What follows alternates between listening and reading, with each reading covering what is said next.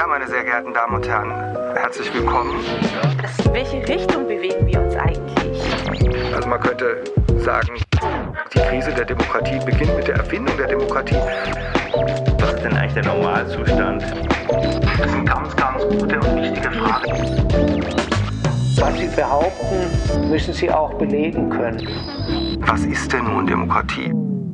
Meine sehr geehrten Damen und Herren, ich darf Sie begrüßen zu einer neuen Folge unseres Demokratie-Podcasts. Mein Name ist Felix Heidenreich. Ich bin der erste Manfred Rommel-Stipendiat der Landeshauptstadt Stuttgart und wir haben heute die Möglichkeit, mit Professor Dr. Paula Diehl zu sprechen über die Krise der repräsentativen Demokratie. Und ich bin sicher, dass wir eine sehr interessante Perspektivierung heute aus der Politikwissenschaft, aus einer ja, besonders geprägten Politikwissenschaft, einer besonders ähm, für die Symbole und die ähm, Dimension des Imaginären sensible Politikwissenschaft heute hören werden. Ich werde unseren Gast ganz kurz vorstellen, ähm, so wie das ja üblich ist in dieser Reihe. Paula Diehl hat einen ganz außergewöhnlichen Lebenslauf. Sie ist in Porto Alegre geboren, hat ihren Bachelor in Sao Paulo gemacht und dann ähm, zunächst an der FU in Berlin Soziologie studiert. Sie wurde von Herfried Münkler im Fachbereich Politikwissenschaften an der Humboldt-Universität promoviert und zwar mit einer Arbeit über die Körperbilder der SS-Männer. Das Buch hat den Titel Macht, Mythos, Utopie. Die Körperbilder der SS-Männer zwischen 33 und 38 und ist als Monographie auch erschienen in dem sehr renommierten Akademieverlag 2006. Ähm, der akademische Lebenslauf unseres Gastes ist äh, unglaublich beeindruckend und ich kann nur die ähm, Stationen hier nennen, die auch einen Bezug haben oder die veranschaulichen, wie stark interdisziplinär unser Gast ausgerichtet ist. Es gibt auch einen kleinen Bezug hier zu Stuttgart selbst, denn äh, Paula Diehl war 2007, 2008 Fellow an der Akademie Schloss Solitude hier in Stuttgart. Aber sie war auch Fellow und dann Gastprofessorin an der MSH, das ist die Maison des Sciences de l'Homme in Paris. Sie war Nachwuchsgruppenleiterin und Dilthey Fellow der Volkswagen Stiftung in Berlin. Sie war Visiting Scholar am Political Science Department der University of Pennsylvania in, in Philadelphia. Und vielleicht noch eine weitere wichtige Station von 2016 bis 2019 war sie an der Universität Bielefeld im Bereich Theorie, Geschichte und Kultur des Politischen. Ähm, das ist deshalb wichtig, weil die Universität Bielefeld bekannt ist für ihre interdisziplinäre Ausrichtung. Es gibt dort auch das berühmte Zentrum für interdisziplinäre Forschung in Bielefeld. Und seit 2019 ist sie eben Professorin in der Christian Albrechts Universität zu Kiel. Von den zahlreichen Publikationen möchte ich zunächst mal nur zwei kurz erwähnen, die auch für das heutige Thema wichtig sind, nämlich einmal den mit Gertrud Koch zusammen herausgegebenen Band Inszenierung der Politik, der Körper als Medium erschien bei Fink 2007. Und dann den Band zusammen herausgegeben mit Felix Steilen, Politische Repräsentation und das Symbolische, über historische, politische und soziologische Perspektiven bei VS erschienen.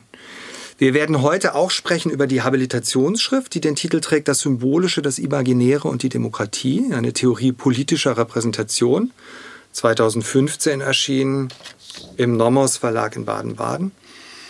Ähm, aber wir werden dieses dicke und gewichtige Buch natürlich nicht äh, in dieser knappen Stunde oder Dreiviertelstunde komplett ausleuchten können. Aber ich denke, dass deine Arbeit, äh, die du in diesem Buch entwickelst, uns doch nochmal eine sehr interessante Perspektive auf diese große Frage der Krise der repräsentativen Demokratie ermöglicht. Die Leitung nach Kiel steht, äh, hoffe ich. Und meine erste Frage würde lauten, ähm, wie siehst du diese Diskussion über die Krise der repräsentativen Demokratie? Wir haben gerade von Christoph Möllers beispielsweise gehört, dass er beunruhigt ist über gewisse Tendenzen hin zu der Wiederkehr politischer Gewalt. Und äh, er hat auch erwähnt, dass er sehr beunruhigt ist darüber, dass erstaunlicherweise in ganz verschiedenen politischen Kulturen eben ein Trend hin zu autoritärem nationalistischem Denken zu beobachten ist.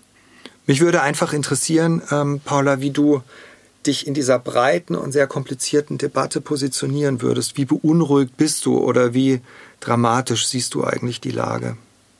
Also ich glaube, wir haben mit unterschiedlichen Krisenebenen zu tun. Ähm, die erste Ebene, würde ich sagen, ist eine intrinsische äh, und potenzielle äh, Krise der äh, politischen Repräsentation in der Demokratie. Das liegt daran, dass ähm, es extrem schwierig ist, dass ähm, die jede Bürger und Bürgerinnen genau repräsentiert wird, wie er oder sie sich vorstellt. Das heißt, es ist intrinsische Demokratie, dass ein gewisses Frustrationspotenzial ähm, stattfindet, weil man dann ähm, seinen Willen nicht komplett und, ähm, und nicht repräsentieren lassen kann. Also das ist äh, ein Problem der Demokratie sozusagen, ähm, der, äh, da, das immer wieder aufkommen kann. In Zeiten von anderen Krisen, und da würde ich sagen, das ist jetzt der Kontext, äh, äh, kommt diese intrinsische Frust äh, von, ähm, mit der Demokratie dann wieder hoch. Und ähm,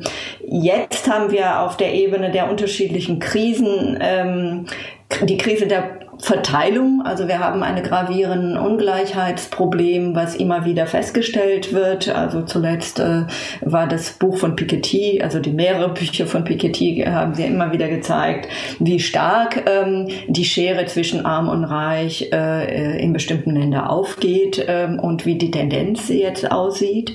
Das ist zum Beispiel ein Problem für die Demokratie, weil die Demokratie sehr, ähm, also sehr elastisch ist und Ungleichheiten in der Praxis tolerieren kann, aber eigentlich steht das Gebot oder der, das Prinzip der Gleichheit dahinter. Und wenn diese Unterschiede zu groß sind, ähm, gibt's noch ein Problem mit der Gleichheit, weil sie nicht mehr verwirklicht werden kann und vor allem, da, weil nicht alle an die ähm, die Teilnahmen und Teilhaben ähm, der Demokratie daran teilnehmen können.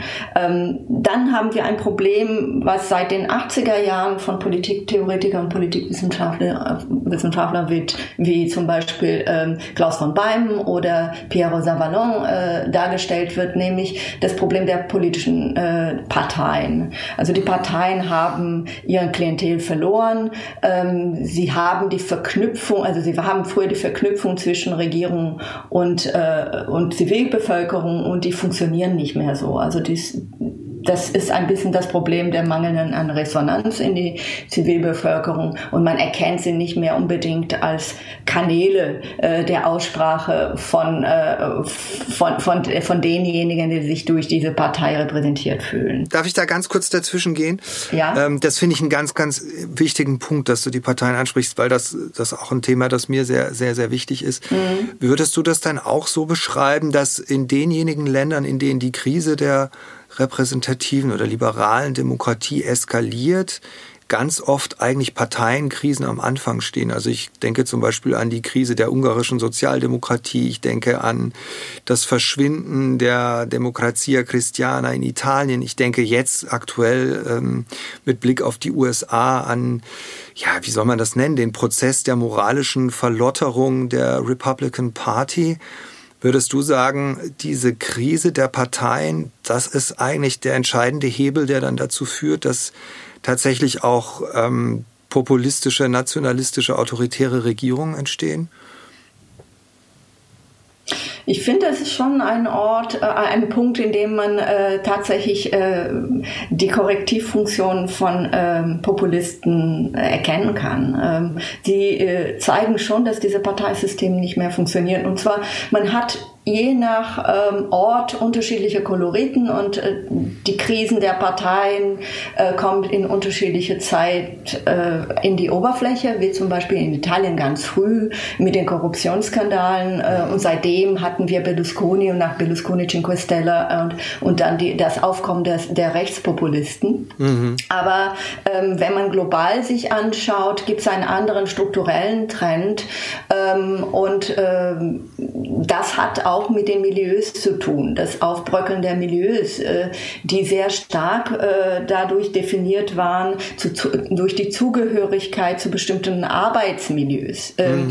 mit der mhm. Flexibilisierung, ähm, und da kann man auch Richard Sennett äh, ähm, Stichwort so Flexible Man ja. nehmen, ähm, sind diese flexibel Individuen nicht mehr gebunden an Kollektive, die auch auf, polit auf der politischen Ebene für ihre Rechte eintreten können. Mhm. Ähm, und die Parteien, die sehr stark daran, damit verbunden waren durch bestimmte Milieus organisiert oder unorganisiert, die haben diesen, diese, diese Kanal nicht mehr.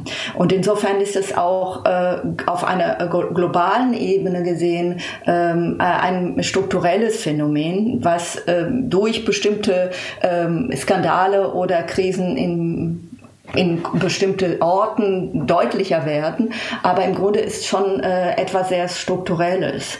Und, und das hat auch mit einer anderen Ebene der ähm, aktuellen Krisen der Repräsentation zu tun, nämlich die Kommunikation. Also das ist extrem schwierig für Politikerinnen und Politiker zu kommunizieren, weil sie diese Kanäle, diese Orte nicht mehr haben, wo sie dann äh, die ähm, Bürgerinnen und Bürger treffen können. Mhm. Ähm, das heißt, man spricht hoch in die Medien und hofft, dass irgendwie äh, ankommt. Mhm. Ähm, und das das scheint mir auch ein Problem zu sein. Ich glaube, längerfristig müsste man sich überlegen, welche Innovationen wir äh, für diese Krise als Antwort auf diese Krise der Parteien einbringen könnten. Also die Piratenparteien haben es versucht mit einer, ein Konzept der Liquid Democracy, hat nur bedingt geklappt. Mhm. Ähm, die Cinque Stelle hat am Anfang versucht, durch Plattformen, auch, auch im Internet, ähm, eine starke Beteiligung der Anhänger ähm, zu mobilisieren. Und das hat auch äh, in gewisser Hinsicht geklappt. Mit der Cinque Stelle gibt es auch das Problem der Führung, die gar nicht zu dieser Struktur passt. Aber ja. das sind alle Versuche äh, einer Antwort äh, auf dieses Problem. Wenn du jetzt auf die Piratenpartei und auf die Cinque Stelle zu sprechen kommst, dann wäre ja eine mögliche Erklärung, ähm, dafür, dass es beispielsweise mit der Piratenpartei nicht geklappt hat und mit dieser Idee einer modalen Partei, ähm, dass eben Parteien a priori irgendwie das Allgemeine suchen müssen und deshalb das Individuelle immer irgendwie frustrieren. Du hattest das auch selbst schon angesprochen, dass natürlich Demokratie auch immer irgendwie frustrierend ist.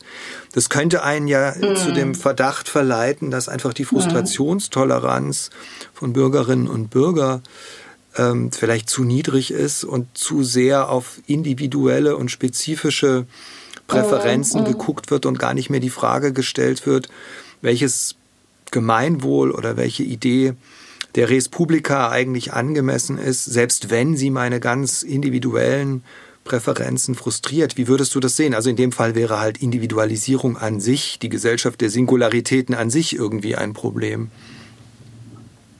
Ja, ich bin mir nicht so sicher, ob das äh, an den Bürgerinnen selbst liegt. Inzwischen schon, aber ähm, das äh, würde ich nicht so stark machen, dass sie zu wenig äh, Frustrationstoleranz haben, sondern ich fürchte, wir haben mit ähm, äh, vor allem in den ja in den äh, sehr reichen Ländern Europas damit zu tun, dass äh, man sich daran gewöhnt hat oder die Parteien sich auch daran gewöhnt haben, wenig rechtfertigen zu müssen gegenüber ihren Mitgliedern und vor allem mhm. weniger äh, von ihren Mitgliedern bestimmen zu lassen. Ähm, und das haben wir sehr stark bei der SPD gesehen, äh, wie das dazu geführt hat, sobald ähm, Schulz äh, aus der Europäischen Union sich dann ähm, gemeldet hat, man wusste gar nicht genau, was es war, aber das war die Hoffnung, eine andere Art und Weise des Umgangs miteinander. Dann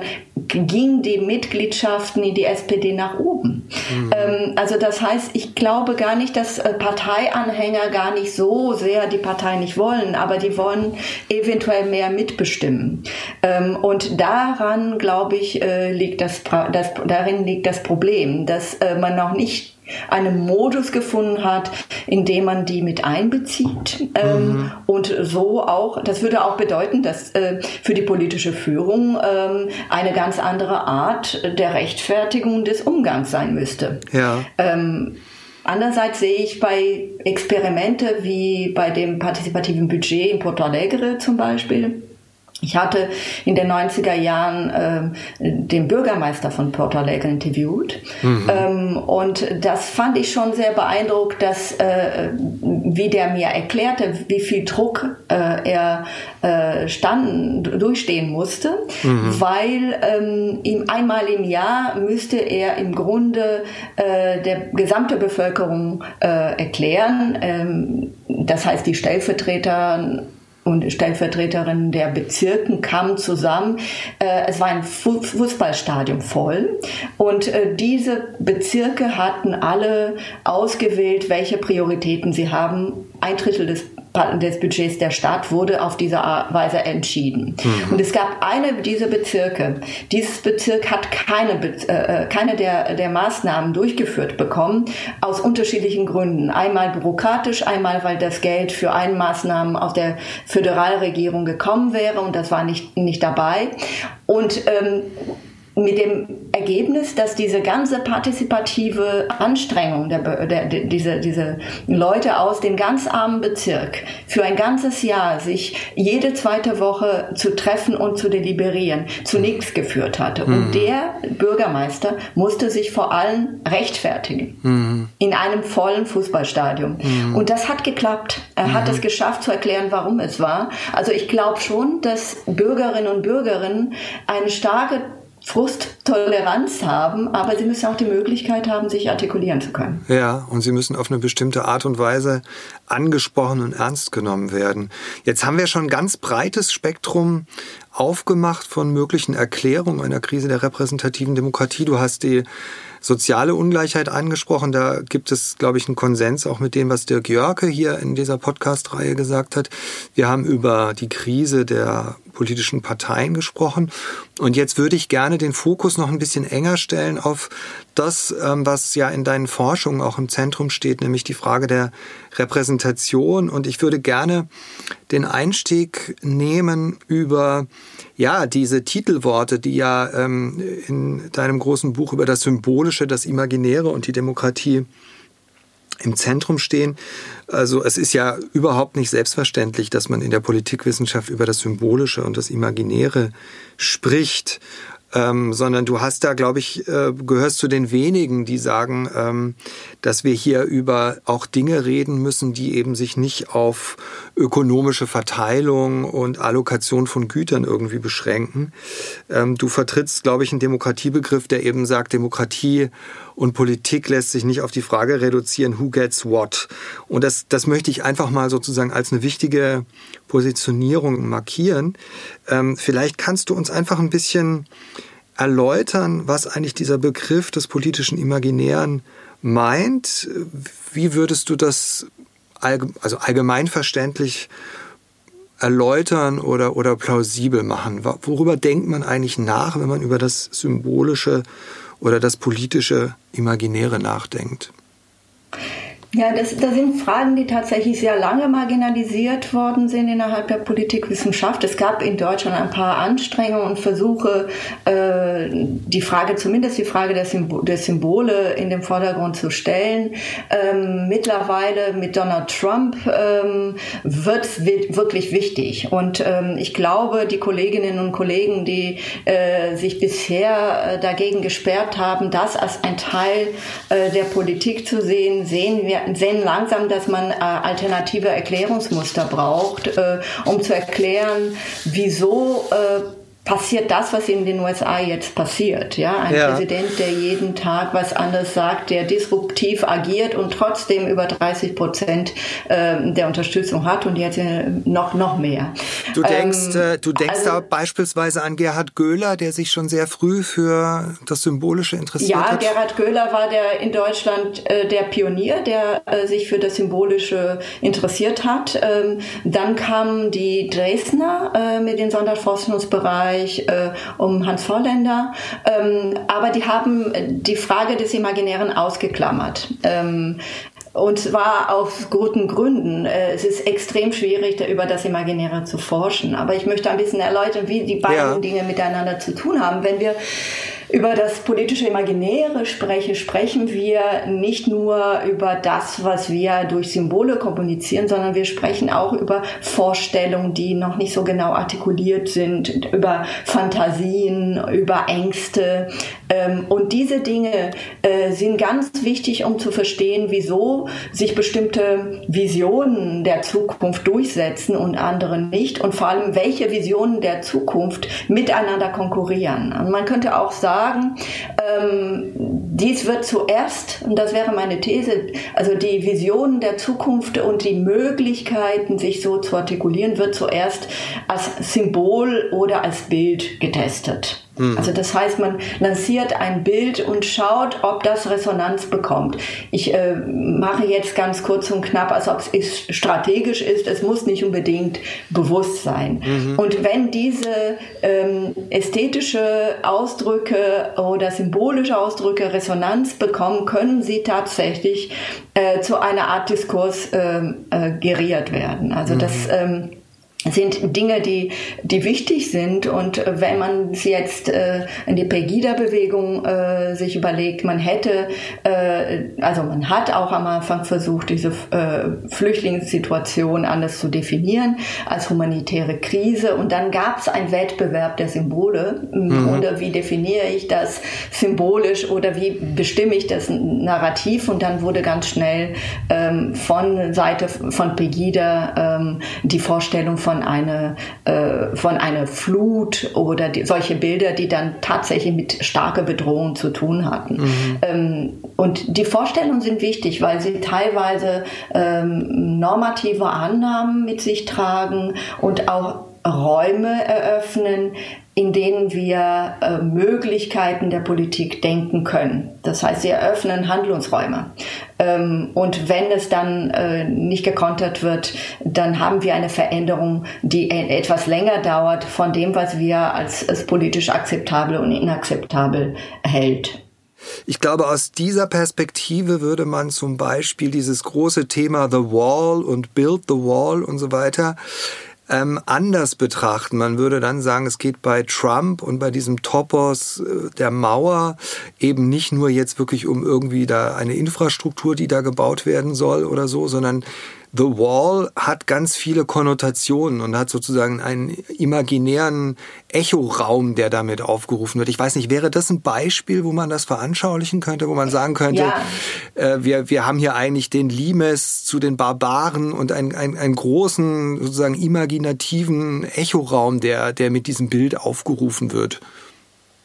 Ja, ganz genau, weil wir da nicht, äh, es geht nicht um, äh, im Grunde wird es ein Zaun. Ähm, das ist keine, äh, ke keine Mauer. Und, aber das geht gar nicht darum, welche Materialitäten man dann an der Grenze stellt, sondern es geht darum, dass äh, die Mauer im Grunde stellvertretend für eine Vorstellung von ähm, äh, Volks, von Volk und auch von Volkssouveränität steht, die mhm. äh, sehr stark abgrenzen gegenüber sogenannten anderen. Also mhm. das ist nicht nur eine physische Mauer, wo die äh, Personen aus Mexiko nicht, nicht durchkommen, sondern das ist auch eine Mauer gegen alle, die wir dann denken, die gehören nicht dazu. Ja. Und diese Mauer ist auch eine interne Mauer, so wie ich einem, äh, eine, eine Grenze mit der Mauer versehen kann, um mich geschützt zu fühlen, kann ich auch außer warum äh, innerhalb der Gesellschaft anderen ausschließen. Das würde mich jetzt zu der Frage führen, wie denn das kollektive Imaginäre lesbar gemacht werden kann. Also welche Quellen kann man denn heranziehen, um das politische Imaginäre ja zu verstehen oder überhaupt sozusagen ans Licht zu bringen? Ja, das ist eine super spannende Frage und ich glaube, das ist die schwierigste Frage, weil wenn man dann ähm, das Imaginäre folgt man dann Castoriadis, hat man auch äh, mit zwei Ebenen zu tun. Die erste Dimension ist relativ leicht, das ist die instituierte Dimension. Das heißt, man hat hier mit artikulierten ähm, Materialien zu tun. Mhm. Ja, also wenn ich dann Diskurse sehe, äh, dann sagen sie ungefähr, welche Vorstellungen sie haben und äh, wo will man da hin. Ähm, das geht relativ einfach, wird auch von den Historikerinnen äh, oft gemacht, Anthropologinnen auch, wie zum Beispiel Marc Abelès äh, in Frankreich, ähm, untersuchen genau diese Ebene. Und es gibt auch in Frankreich ein Zentrum dafür in Grenoble, äh, wo man dann diese ja, relativ äh, materialisierten äh, Darstellungen des Imaginären, das ist, wenn ich dann äh, zu den Symbolen einer Nation gehe oder zu den Ritualen ähm, einer politischen Kollektivität gehe, dann sehe ich das auch. Schwierig wird es aber, wenn man dann ähm, die Ebene erreichen will, in der äh, alles noch im Fluss ist. Und das, da, das äh, nennt Castoriadis das radikale Imaginäre. Das heißt, es es, es brodelt, also es brodelt dort ähm, mhm. etwas, was wir noch nicht genau fassen können. Und ähm, deswegen hatte ich zusammen mit äh, ähm, Kollegen aus der Universität Bielefeld und äh, von außerhalb am ZIF ein Projekt äh, Conceptualizing the, uh, the, the, Political Imaginary. Und da hatten wir versucht, mit unterschiedlicher Herangehensweise zu gehen, unter anderem äh, durch Bild. Ähm, mhm. Da haben wir Johannes Grave, der äh, versucht hat, in den Bildern das zu untersuchen, was nicht kodierbar ist. Mhm. Also mhm. gibt es dann Dinge, die im Hintergrund stehen, ähm, die uns zum Beispiel in eine Beklemmung führen oder mhm. so. Mhm. Ähm, eine andere Möglichkeit wäre, äh, die Mythen zu schauen, äh, wie äh, Chiara Bottici, die auch dabei war in diesem Projekt, äh, gemacht hat und zu schauen, gibt es da in diesen Mythen ähm, Teile, die nicht nur eine Geschichte sind, sondern auch diese Stimmungssituationen oder vielleicht unentschiedene Situationen äh, darstellen. Eine dritte Möglichkeit wäre, psychoanalytisch anzugehen, ja. ähm, wo man dann versucht zu schauen, was ist in dem Hintergrund. Und das äh, Schwierige von dem Imaginären ist, äh, wenn man auf dieser Ebene ist, dass man dann auch mit unterschiedlichen äh, Zeitlichkeiten im Sinne von Korsellik zu tun hat. Man hat äh, normative, feste Vorstellung von dem, was wir gut und schlecht finden. Und man hat auch mit diesen Hintergrundsituationen Vorstellungen, die nicht so genau artikuliert sind. Und die entwickeln sich nicht gleichzeitig und die mhm. sind nicht synchron. Ja. Äh, das heißt, die Idee wäre, wenn man an diesen Teil kommt, könnte man jetzt äh, nach Indizien für Transformationen suchen, die erst später artikuliert werden. Mhm, ähm, mhm. Und ein Punkt könnte man sagen, eine dieser Indizien wäre ähm, das, was ich glaube, dass im Moment im Gange ist, dass wir uns langsam von dieser Idee einer gemeinsame Realität verabschieden oder gemeinsame Realitätsvorstellung verabschieden. Das mhm. heißt, es ist nicht mehr das, worum es gekämpft werden muss, sondern jeder kann durchaus davon leben mit seinen eigenen Fakten und mit seiner eigenen Meinung. Das wurde dann brisant von der Beraterin ähm, von Donald Trump zur Sprache gebracht. Ja. Äh, nee, das waren nur alternativen Fakten. Ja, ähm, ja. Und das Interessante war, hinterher habe ich, äh, damals war ich in den USA noch, äh, hat ich äh, geschaut, dass ähm, in den Interviews viele der republikanischen ähm, Senatoren, wenn sie interviewt wurden und äh, mit äh, Widersprüche oder Kritik konfrontiert wurden, hatten sie einfach gesagt, na, das ist ihre Meinung, das sind ihre Fakten, meine mhm. sind andere. Und damit mhm. war es Ende des Gespräches. Mhm. Das heißt, wenn man auf diese Art der Kommunikation eingeht, weil eben eine gemeinsame ähm, Realität nicht mehr ähm, wichtig ist, dann verändert sich was grundsätzlich für Gesellschaft und Politik. Ja, und dann ist die Demokratie definitiv in Gefahr. Aber ich würde gerne noch an einer anderen Stelle einhaken. Du hattest die Psychoanalyse angesprochen, da wäre ja wahrscheinlich der, der klassische Begriff, das kollektive Unbewusste. Und mhm. jetzt bin ich auch kein Spezialist für die Geschichte der, der Psychoanalyse natürlich, aber wenn ich jetzt an C.G. Jung denke, wo dieser Begriff ja eine zentrale Rolle spielt, oder also ich selbst die großen kulturkritischen oder kulturtheoretischen Schriften von Freud oder die frühen Schriften von Erich Fromm auch, dann würde man doch wahrscheinlich sagen, naja, irgendwie ist dieser Begriff auch sehr problematisch und man könnte sich natürlich die Frage stellen, ob in einer immer stärker individualisierten und in Submilieus und Filterblasen sich ausdifferenzierten Welt, ob es dann überhaupt noch sowas gibt wie ein kollektives Unbewusstes. Du sprichst es ja im Prinzip an, wenn du sagst, die, die Rede von den alternativen Fakten heißt, wir leben nicht mehr in einer gemeinsamen Welt. Und das könnte ja bedeuten, wir haben vielleicht auch gar nicht mehr ein geteiltes politisches Imaginäres.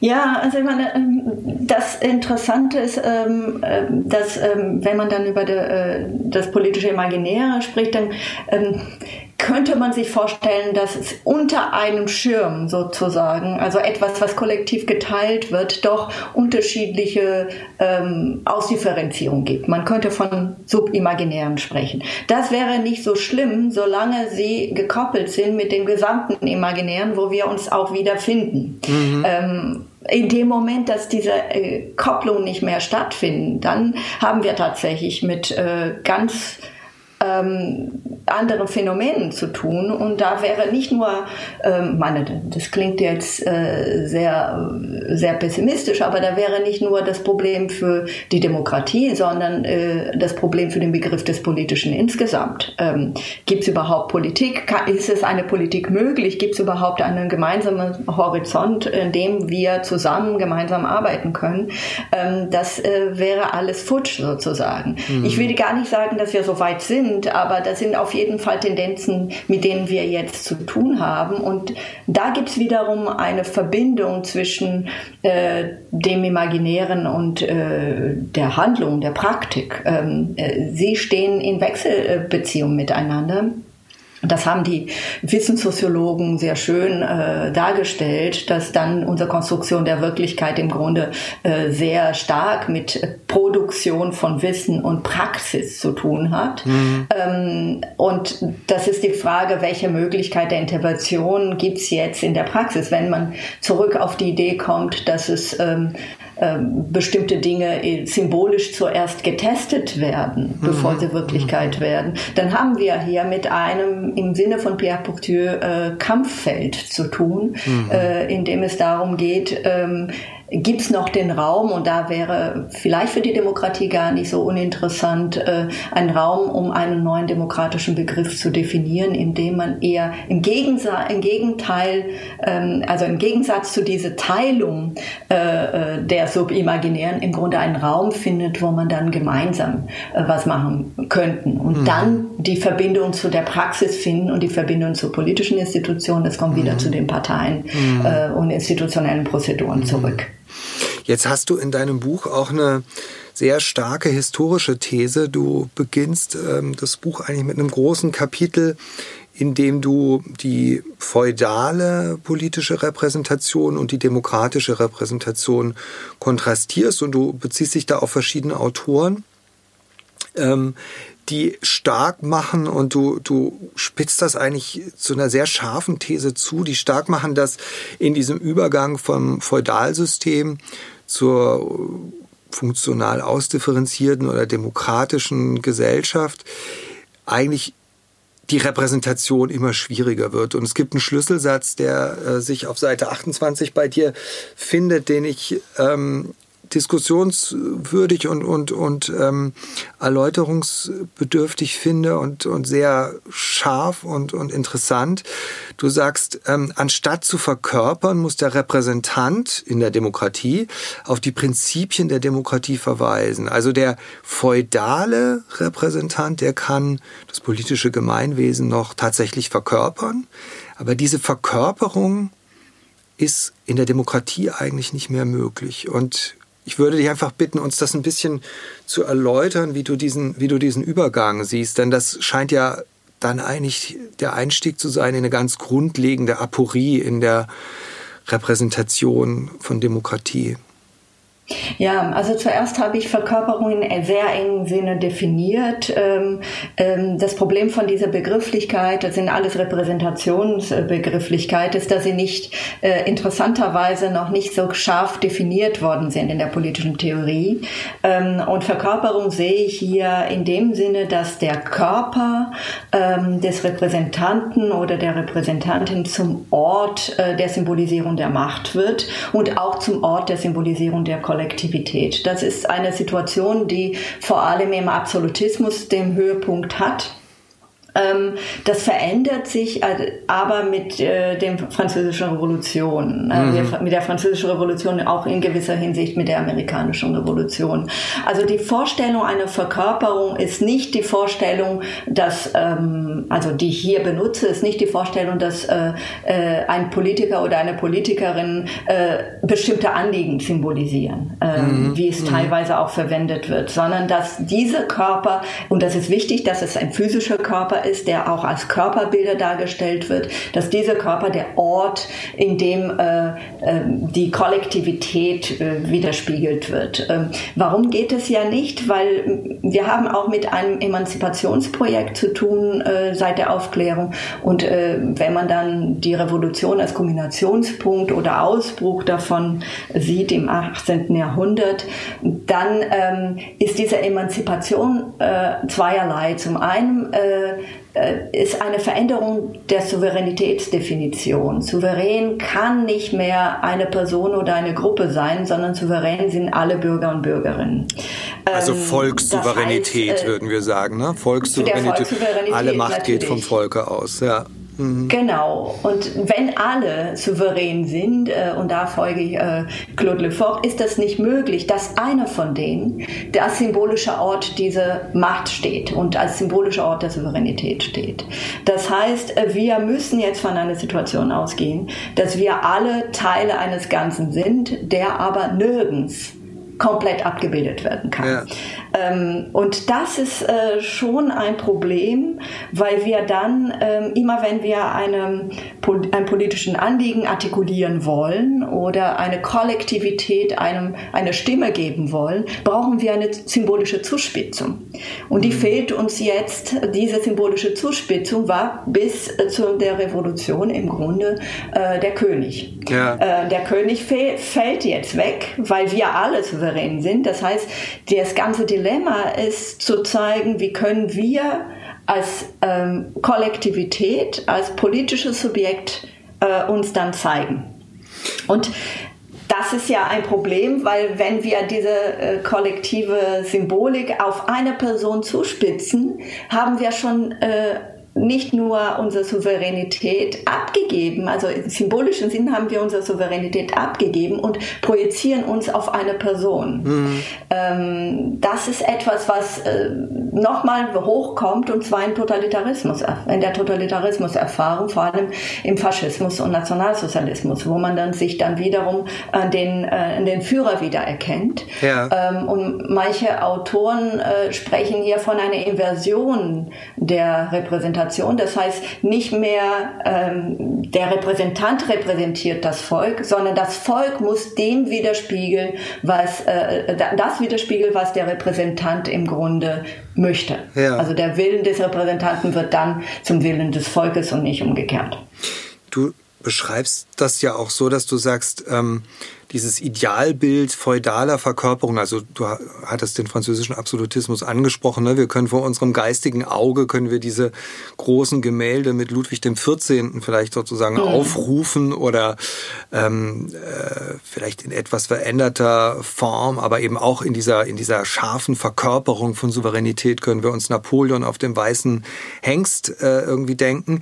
Und jetzt sagst du aber dieses, dieses Phantasma der feudalen Verkörperung, das treibt uns eigentlich wie so ein Gespenst noch um. Ne? Und jetzt hast du gerade gesagt, die, der Totalitarismus ist eine vielleicht besonders brutale Variante, dieses Versprechen nochmal auf verquere Weise einzulösen. Aber meine Frage wäre jetzt, inwiefern dieses Gespenst denn nicht auch in den Gestalten des Populismus wiederkehrt. Ich denke einfach daran, dass für diese populistischen Bewegungen ja diese Figur des Leader äh, absolut zentral ist und wir eigentlich immer so diese, diese Inszenierung souveränen Handelns, diese muskulösen Körper, äh, am besten noch mit äh, freiem Oberkörper auf einem Pferd oder so, das sind ja so, so Bilder, die dann äh, dort aufgerufen werden.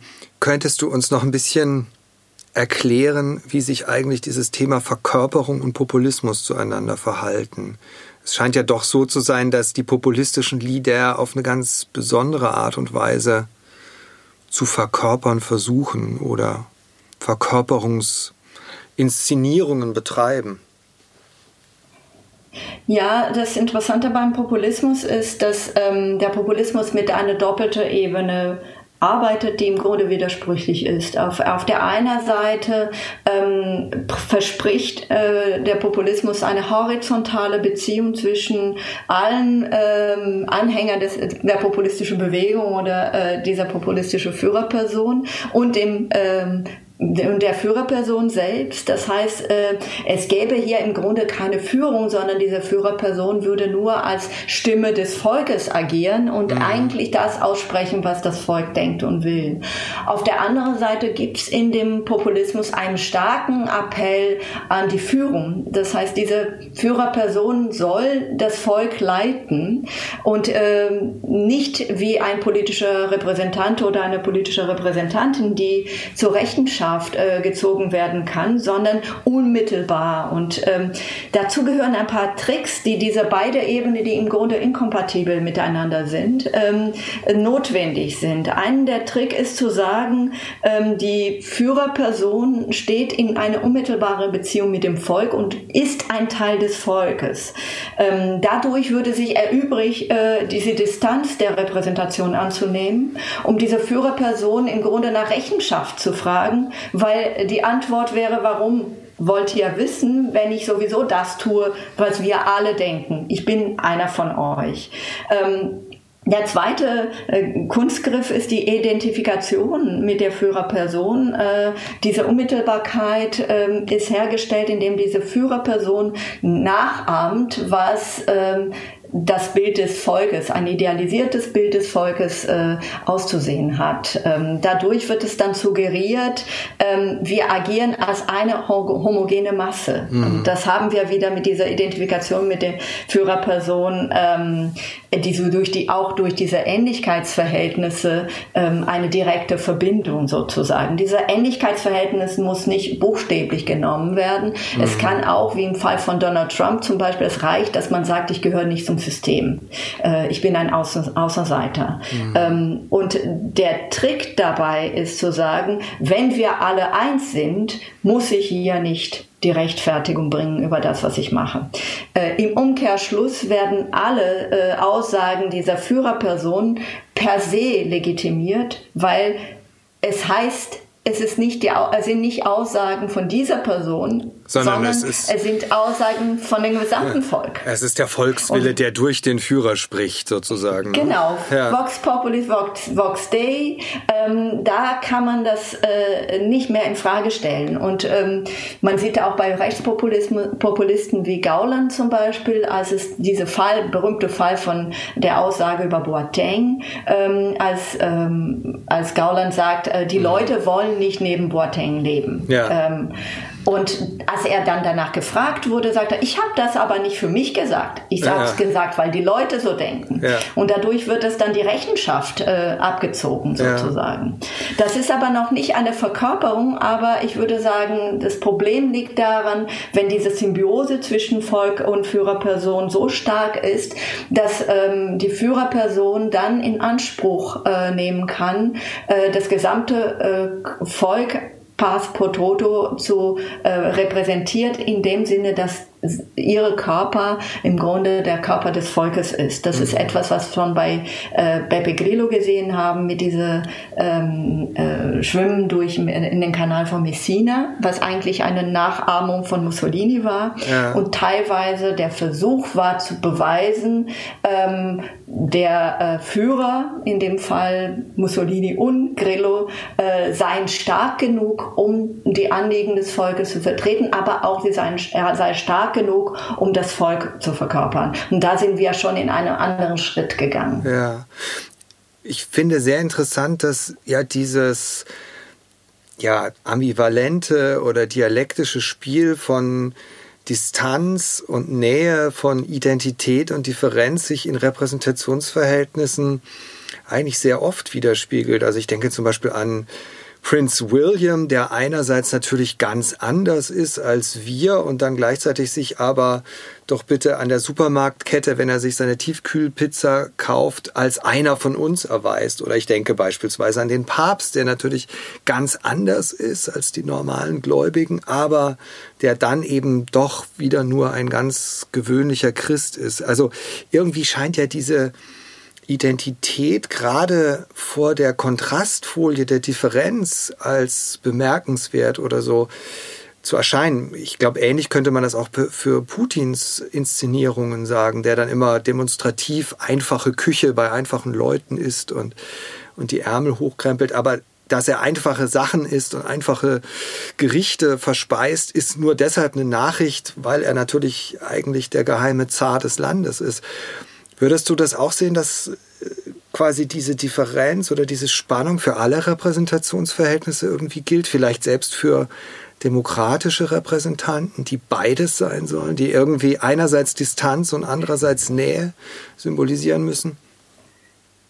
Ja, ich glaube, diese beiden Achsen der horizontale Beziehung zwischen Repräsentierten und Repräsentanten einerseits und dann eine vertikale Beziehung zwischen Regierung und Regierten äh, andererseits, die sind Kennzeichen für, Demokrat für das demokratische Imaginäre, weil man muss irgendwie in der repräsentativen Demokratie ähm, eine Repräsentation finden, die auch äh, regierungsfähig ist. Und gleichzeitig äh, generiert diese Emanzipationsbewegung des äh, demokratischen Imaginären das Prinzip der Gleichheit. Also daher ist jeder Repräsentant in einem repräsentativen System beides ein Teil des Volkes und soll unter dem Gesetz stehen und gleichzeitig über das Volk, wenn es dann um das Regieren angeht. Mhm. Der Unterschied zwischen äh, demokratischer Repräsentation und Populismus populistische Repräsentationsversuche ist der Umgang damit. Also der demokratische Repräsentanten müssen eine Art Balance halten. Mhm. Diese Balance ist niemals rein. Also Populismus ist immer ein Teil der Strömung innerhalb der Demokratie und da kann man nie äh, eine Demokratie ohne, komplett ohne Populismus haben. Es geht eher um die, äh, um die Intensität.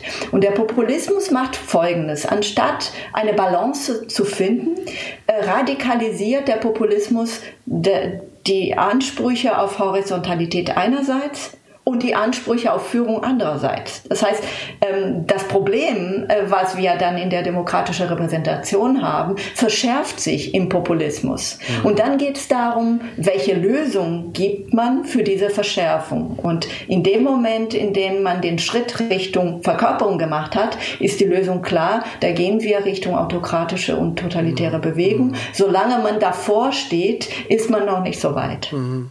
Ja, also du hast in deinem Buch ja ganz viele wunderbare Einzelanalysen und, und, und Bilder und Einzelfälle, die wir leider jetzt nicht, nicht alle en Detail äh, aufarbeiten können, aber die ich unseren Hörerinnen und Hörern sehr zur, zur Lektüre empfehle. Aber ich denke natürlich, dass wir über diese Frage, was, wie funktioniert ein Repräsentantenkörper, wie funktioniert Verkörperung von Demokratie, ähm, nicht, nicht gut nachdenken können, ohne nicht auch über diese Geschlechterfrage zu sprechen. Ähm, wie würdest du das sehen? Also wir haben äh, ja schon seit langem auch Frauen natürlich an der Spitze der politischen Elite. Und trotzdem macht es aber offenbar einen Unterschied, ob jetzt ein männlicher Körper oder ein weiblicher Körper verkörpern soll. Vielleicht kannst du uns das noch ein bisschen, diese Fäden auseinanderziehen und uns das ein bisschen erklären. Ja, ich finde das spannend, wenn man dann ähm, auf den Körper von Repräsentantinnen äh, und Repräsentanten in der politischen Repräsentation schaut, findet man eine ganze Menge Probleme, die mit der demokratischen Repräsentation einhergehen. Und eine dieser Probleme liegt an unserer Vorstellung, das ist wiederum mit dem Imaginären verbunden, aber auch durchaus äh, artikulierter. Diese Vorstellung von dem, was ist ein politisches Subjekt? Wer ist äh, der Idealbürger, die Idealbürgerin ähm, und äh, wie stelle ich mir vor, dass ein, mündige, äh, äh ein mündiger politischer Akteur aussieht. Äh, und dann haben wir mit diesen zwei Temporalitäten zu tun. Auf einer Seite haben wir tatsächlich einen Emanzipationshorizont in der Demokratie, bei dem wir uns als universell für alle äh, Gleichberechtigten sich vorstellt. Auf der anderen Seite haben wir mit äh, soziokulturellen Normen, die durchaus inkompatibel sind mit diesem Horizont. Wir haben in der Formierung des idealen Bürgers, und ich sage es bewusst in mhm. männlicher Form, ja. im 19, vor allem im 19. Jahrhundert, aber das hat eine lange Dauer, ähm, die Vorstellung eines mündigen Bürgers, der äh, männlich ist, westlich ist, äh, gut ausgebildet und äh, mindestens aus der Mittelschicht, wenn nicht von äh, wohlhabenden Schichten ist.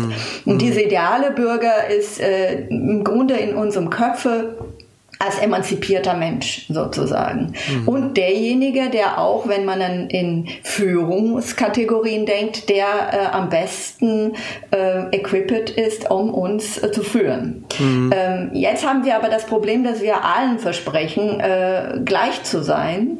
Und ähm, diejenigen Personen, die diese Kategorien nicht, nicht erfüllen, ähm, die werden als Minderheit wahrgenommen. Also wenn, mit dem, wenn man mit dem Idealbürger überle äh, sich vorstellt, hat man im Grunde eine Vorstellung von Universalität. Das ist die, äh, die Vorstellung von allen in der äh, Demokratie. Aber wenn man dann zum Beispiel mit einer Frau oder mit einem schwarzen Präsidenten, ich finde Barack Obama und Angela Merkel eine der besten ähm, äh, Fällen, wo man dann das messen kann, dann werden sie nicht unbedingt als universal wahrgenommen und sie sprechen nicht unbedingt äh, im Namen von allen, sondern sie werden immer wieder darauf zurückgeführt, ähm, auf einen Minderheitsstatus.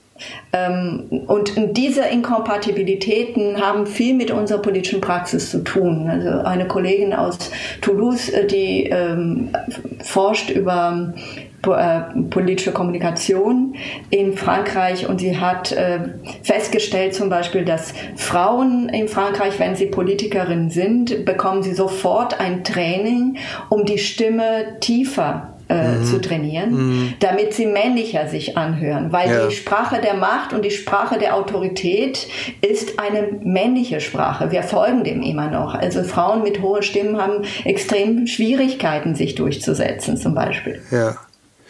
Jetzt hast du selber ähm, angesprochen, dass es da ja auch Bewegung gibt und sich die Dinge auch verändern.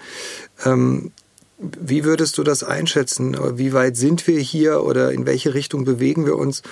Ich denke zum Beispiel daran, dass wir ja ähm, in, der, in der Öffentlichkeit heutzutage auch immer wieder so etwas hören wie ähm, ein Politiker sei Testosteron getrieben oder so etwas. Da wird ja mittlerweile auch der männliche Körper ähm, zum Thema. Ich kann mir nicht vorstellen, dass heutzutage noch jemand sagen würde, eine Politikerin sei Östrogen getrieben. Das ist völlig unsagbar.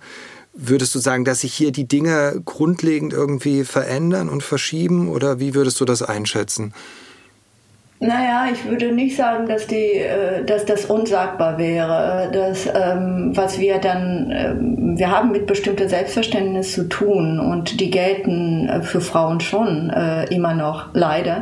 Ähm, zum Beispiel äh, eine Analyse, die ich gemacht habe, das war das Duell von Sarkozy und Ségolène Royal, in der sich Ségolène Royal sich aufgeregt hat, äh, mhm zu Recht. Äh, und das ist völlig klar, dass Aufregung bei Frauen ganz anders interpretiert wird als bei Männern.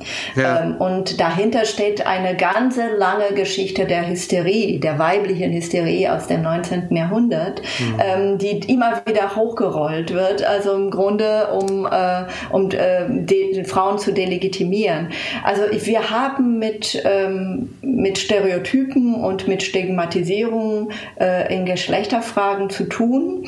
Ähm, und ich sehe tatsächlich in Bewegung. Also ich sehe, je vielfältiger Frauen und Männer ähm, bestimmte Symbole in den Vordergrund stellen, ähm, desto höher die Chancen, dass wir unsere Vorstellung von Universalität als westlich, weiß, männlich und gut ausgebildete ein bisschen auflockern und Richtung eine Vielfalt von Möglichkeiten, äh, mhm. wie die Gesellschaft auch so ist. Mhm. Wir kommen langsam in die Schlussrunde und ich würde gerne nochmal den Bogen schlagen zu Beginn unseres Gesprächs und nochmal allgemein zur Frage nach der Krise der repräsentativen Demokratie. Man könnte ja deine auch historische Rekonstruktion so zuspitzen, dass wir eigentlich gut daran täten, das Phantasma der feudalen Verkörperung eigentlich zu, zu überwinden.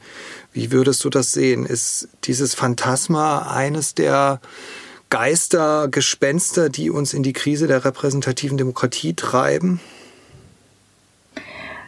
Ähm, das ist ein Faktor. Ähm, also im Grunde ist das ein Hintergrundfaktor, der immer da ist. Die Frage ist, wie gehen wir damit um? Und ich fürchte, dass wir im Moment tatsächlich einen äh, Drang haben zu äh, sehr starke Führerpersonen. Äh, ich sehe überwiegend Männer in der Situation, die auch maskulinistisch auftreten. Das heißt, die ganzen Stereotypen, äh, mit der, an denen wir uns ranknabbern, sozusagen versuchen dann ähm, durch Vielfalt äh, ein bisschen auszuweichen, kommen jetzt affirmativ wieder hoch. Das ist der Fall von Bolsonaro, das ist der Fall von Trump, von Erdogan und so weiter. Ähm, und das kommt natürlich mit einer ähm, autokratischen Tendenz Tendenz, teilweise sogar mit faschistischen Züge, wie es im Fall von Brasilien. Ähm, und das ist natürlich eine, eine Situation, bei der wir herausgefordert sind, äh, als demokratische Gesellschaft Gegenkonzepte zu äh, formulieren. Also das betrifft nicht nur die Parteien, es betrifft auch die gesamte Zivilgesellschaft und auch die Medien. Mhm. Ganz herzlichen Dank. Wir, ähm, wir kommen zum Schluss, aber ich würde dich ungern entlassen, ohne dich vorher gefragt zu haben, woran du denn aktuell arbeitest. Was können wir denn an Studien in, in nächster Zeit von dir erhoffen und erwarten? Ja, be bereits erschienen ist eine äh, Special Issue der Zeitschrift Social Epistemology ähm, über äh, das Konzept des politischen Imaginären, äh, in dem wir versucht haben, diese schwierige Situation dann festzuhalten. Ich habe selber einen Beitrag zu den Temporalitäten des politischen Imaginären und diese Inkongruenzen der Demokratie geschrieben. Das ist ein Thema, das mich weiter verfolgen wird und ähm, ich ähm, interessiert mich im Moment sehr stark über das, was, äh, äh, was in diesem Bereich der Medien, wie, was, wie die Medien im Grunde mit unserer Vorstellung von äh, Politik und Demokratie jetzt agieren. Das heißt, ähm, diese Veränderung der ähm, politischen Kommunikation durch teilweise Fragmentierung äh, mhm. der Medien und diese Argumentationsstrukturen nach alternativen Fakten. Ich glaube, das ist teilweise unterschätzt. Das hat äh, gravierende Wirkung äh, auf das, was wir uns vorstellen für, für die Politik. Wunderbar, vielen Dank. Dies war eine Folge des Demokratie-Podcasts, produziert vom Stadtpalais Stuttgart. Am Mikrofon war Felix Heidenreich. Und für die technische Umsetzung danke ich Jens Baumgart vom Studio Stutt.io hier in Stuttgart.